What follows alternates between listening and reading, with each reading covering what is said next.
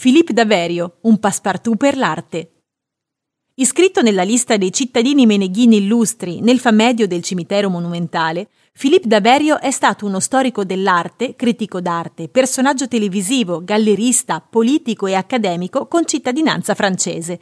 Nasce nel 1949 a Mulhouse, in Alsazia, quarto di sei figli. Sua mamma, Aurelia House, è alsaziana, mentre suo padre, Napoleone Daverio, è un costruttore italiano. Dopo aver ricevuto un'educazione ottocentesca in collegio, Filippo si trasferisce con la famiglia in Italia e frequenta la scuola europea di Varese. Quindi si iscrive alla facoltà di economia e commercio all'Università Bocconi di Milano, supera tutti gli esami ma non scrive la tesi e quindi non si laurea, per seguire la mentalità sessantottina dell'epoca, secondo la quale all'università non si va per laurearsi, ma per studiare.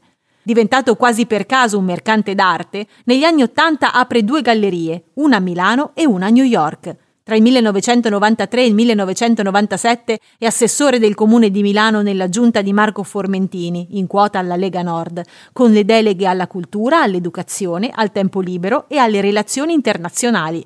Iniziano poi programmi di successo alla TV come Passepartout.